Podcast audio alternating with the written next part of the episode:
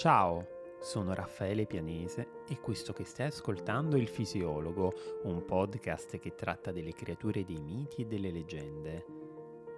I racconti antichi sono spesso popolati di protagonisti e comparse che poco o nulla hanno di umano, figure così affascinanti da non conoscere mai tramonto. Se desidererai ascoltarmi per i prossimi minuti, ti condurrò alla scoperta dei loro segreti non mi resta quindi che augurarti un piacevole proseguimento e un buon ascolto.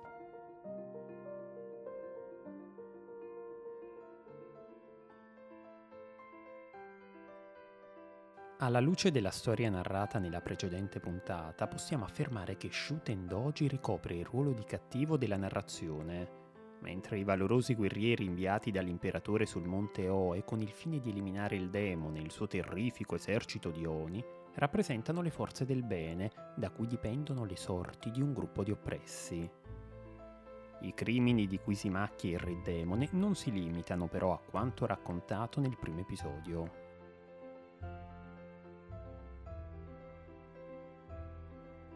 Di questa leggenda orientale, a fianco alla Oeyama e alla Ibukiyama, ci sono infatti giunte numerose altre versioni, nelle quali, oltre a rapire uomini e soprattutto fanciulle, ridurli in schiavitù e divorarne le tenere carni, Shuten Doji dà ulteriore prova della sua malvagità.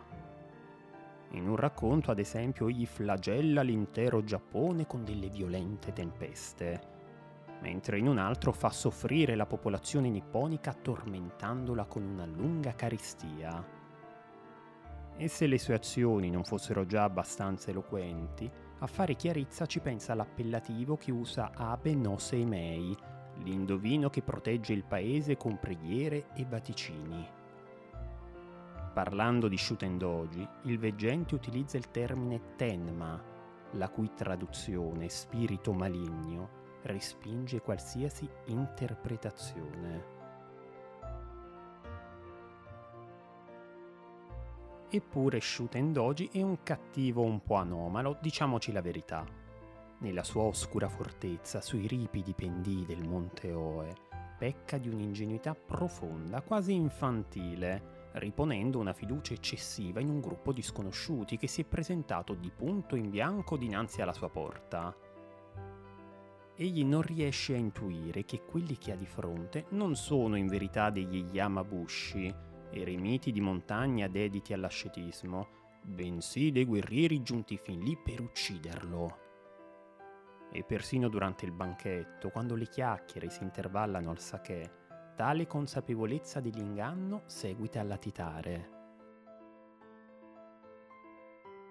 Inoltre, alla fine della storia, non appena la testa del sovrano degli Oni viene brutalmente tagliata, la frase che Shuten Doji esclama a squarciagola, questi uomini mi hanno ingannato, sembra quasi far sorgere nel lettore e ascoltatore un sentimento di pietà verso un cattivo che, nonostante gli efferati crimini commessi, si sente tradito, beffato da coloro che con l'inganno gli avevano chiesto ospitalità.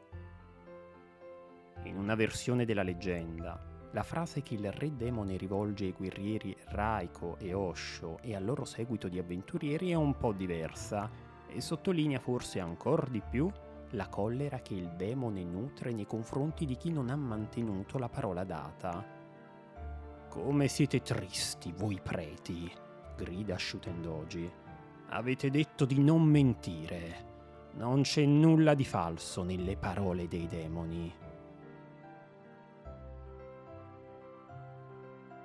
Se ci approcciassimo per la prima volta a questa storia e ci fermassimo a una lettura superficiale, alla classica dicotomia che vede il bene contrapporsi al male, è molto probabile che finiremmo per identificarci con i buoni, quindi con Raiko e con Osho, i due guerrieri protagonisti, e con le divinità che prestano loro soccorso, con gli uomini e le donne rapiti dagli affamati Oni e con il potere imperiale che mira a mantenere l'ordine all'interno della società. E a dirla tutta questa lettura non sarebbe sbagliata. D'altronde ricorda che l'obiettivo del racconto era quello di fornire al pubblico un insegnamento morale, di buona condotta, una lezione grazie alla quale le persone sarebbero state in grado di distinguere ciò che era bene da ciò che era male. Premesso ciò, risulta comunque alquanto difficile non entrare in sintonia con un personaggio che, seppur spaventoso a vedersi, con 15 occhi e arti policromi, si dimostra alla fine nient'altro che uno sprovveduto. Secondo l'antropologo giapponese Komatsu Kazuhiko, esistono quattro categorie di persone che rientrano nel gruppo dei cosiddetti stranieri, ovvero individui che non fanno parte del tessuto sociale di un paese.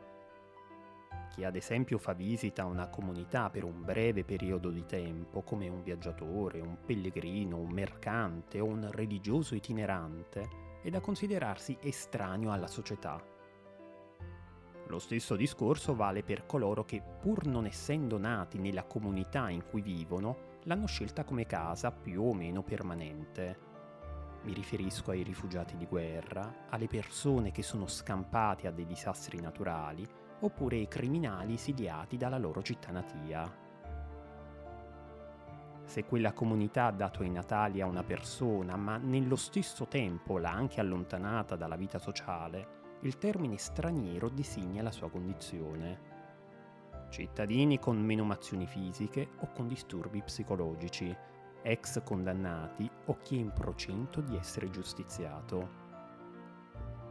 Infine ci sono coloro che vivono lontano dalla società proprio da un punto di vista fisico, come gli stranieri che vivono al di là del mare o anche tutte quelle creature soprannaturali che risiedono in un altro mondo.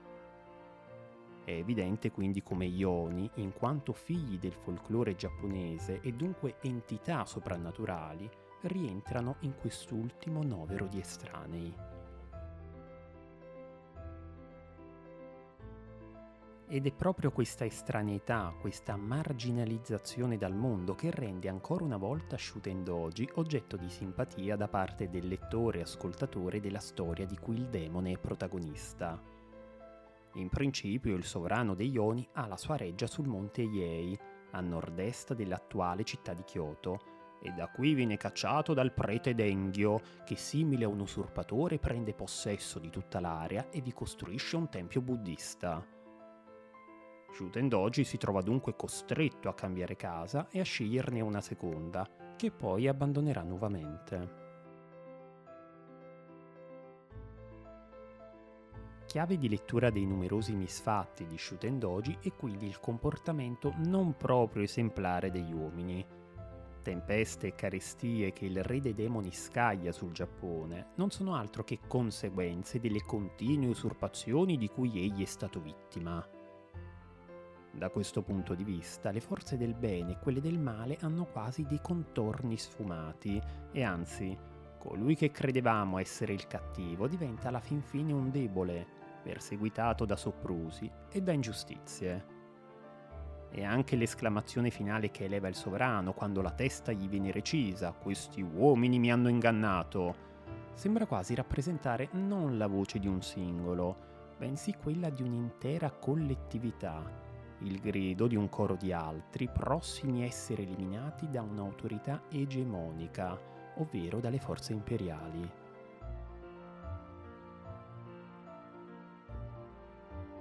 Ma da dove nasce la leggenda di Shutendoji? Secondo una teoria, egli e il suo esercito di demoni erano un gruppo di banditi che aveva scelto come dimora il monte Oe. A conferma di tale pensiero, un editto emanato nel 1239 da parte del governo militare Kamakura, in cui si autorizzava a sopprimere tutti i ladri malvagi che, guarda caso, vivevano proprio su quella montagna. Secondo il filosofo Kaibara Ekken, Shutendoji era in origine un furfante che aveva l'aspetto di un demone e le persone terrorizzate credevano che egli potesse sottrarre loro ricchezze e portar via le donne. Per Takashi Masaaki, invece, Shutendoji era la divinità di una malattia chiamata Vaiolo, Durante il periodo Heian, ovvero dal 794 al 1185, ogni volta che un'epidemia di vaiolo scoppiava a Kyoto, aveva luogo una cerimonia chiamata Shikai no Matsuri, grazie alla quale si tentava di evitare che tale contagioso morbo giungesse in città.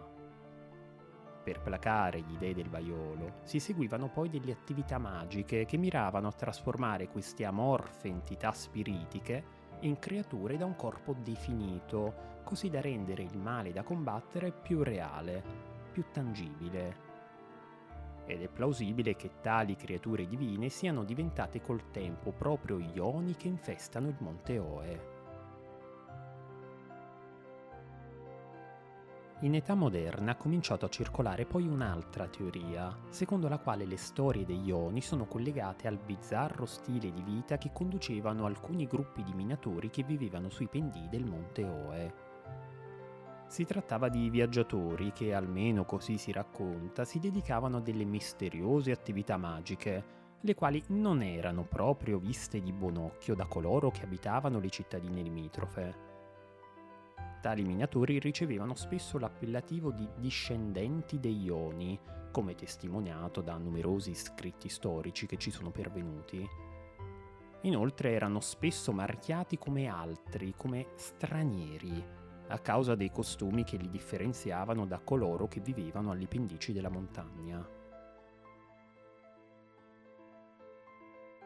Un'altra credenza dipinge invece Shuten Doji come un bandito di etnia caucasica, dalla pelle chiara e dalla capigliatura bruna, che vagabondò fino alla provincia nipponica di Tamba. Voci di corridoio dicevano che provenisse dal monte Oe e che amasse bere vino rosso, un piacere questo che lo lega allo Shuten Doji della leggenda, il quale come abbiamo già avuto modo di vedere nella precedente puntata ha un debole per un'altra bevanda alcolica, il sake. Giunti a questo punto, converrai con me che Shuten Doji è un personaggio dalla doppia interpretazione. Ospitale anfitrione che apre le porte della sua dimora da una parte e terribile sovrano demoniaco che rapisce e tortura uomini e donne dall'altra. Rappresentante di quei sacri valori umani che sono l'ospitalità e l'accoglienza, e gigantesco Oni divorato dal rancore verso chi lo ha costretto a cambiare di continuo casa. Un cattivo portato a essere cattivo dagli eventi di cui è stato vittima e che, paradossalmente, alla fine viene sconfitto per un eccesso di bontà, per una fiducia mal riposta. Un destino proprio beffardo lo definirei. Siamo così arrivati alla fine dell'episodio. Le puntate sull'Oni per il momento terminano qui. E sottolineo per il momento, perché in verità su questa creatura giapponese abbiamo ancora molto di cui discutere. Nel prossimo episodio abbandoneremo quindi i templi nipponici e ci trasferiremo di nuovo nel vecchio continente. Prima di salutarci ti ricordo di lasciare una valutazione se le storie che ti narro ti piacciono e di seguire la pagina Instagram del fisiologo. Miti e leggende ti aspettano anche lì.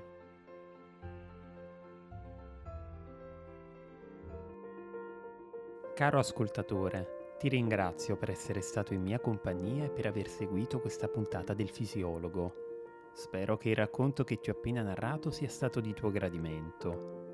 Se lo vorrai, ti attenderò con piacere al prossimo episodio. A presto!